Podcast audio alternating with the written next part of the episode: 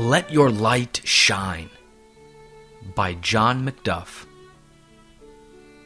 Let your life shine before men, so that they may see your good works and give glory to your Father in heaven. Matthew 5, verse 16. There are many things connected with the Christian's pathway which worldlings cannot comprehend. They know nothing of the high and hidden walks of spiritual experience. What is said of the workings of the divine life in the soul is regarded by them as foolishness and fanaticism. Its internal principles, its constraining motives and impulses, its heavenly aspirations, its rapturous bliss, and its agonizing struggles are things which these strangers cannot comprehend. But still, there is much which they are able to understand, such as whatever is consistent in character, whatever is honest and straightforward between men, whatever is kind and compassionate in behavior, whatever is forbearing and forgiving under insults and injuries.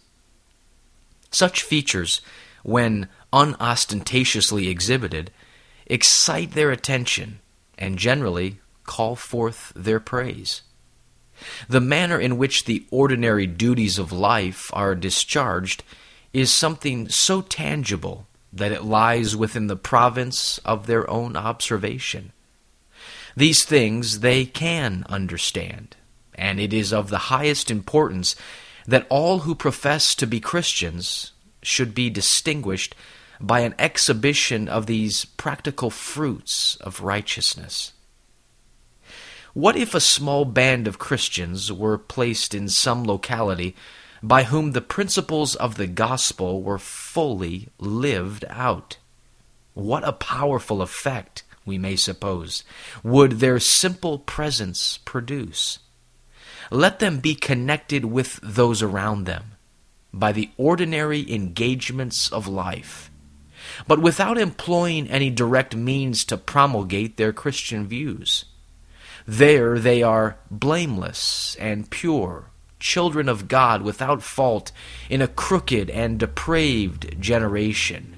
Their hearts are filled not merely with love to God, but with sincere and ardent affection for all by whom they are surrounded. Selfishness, pride, resentment, censoriousness have no place among them.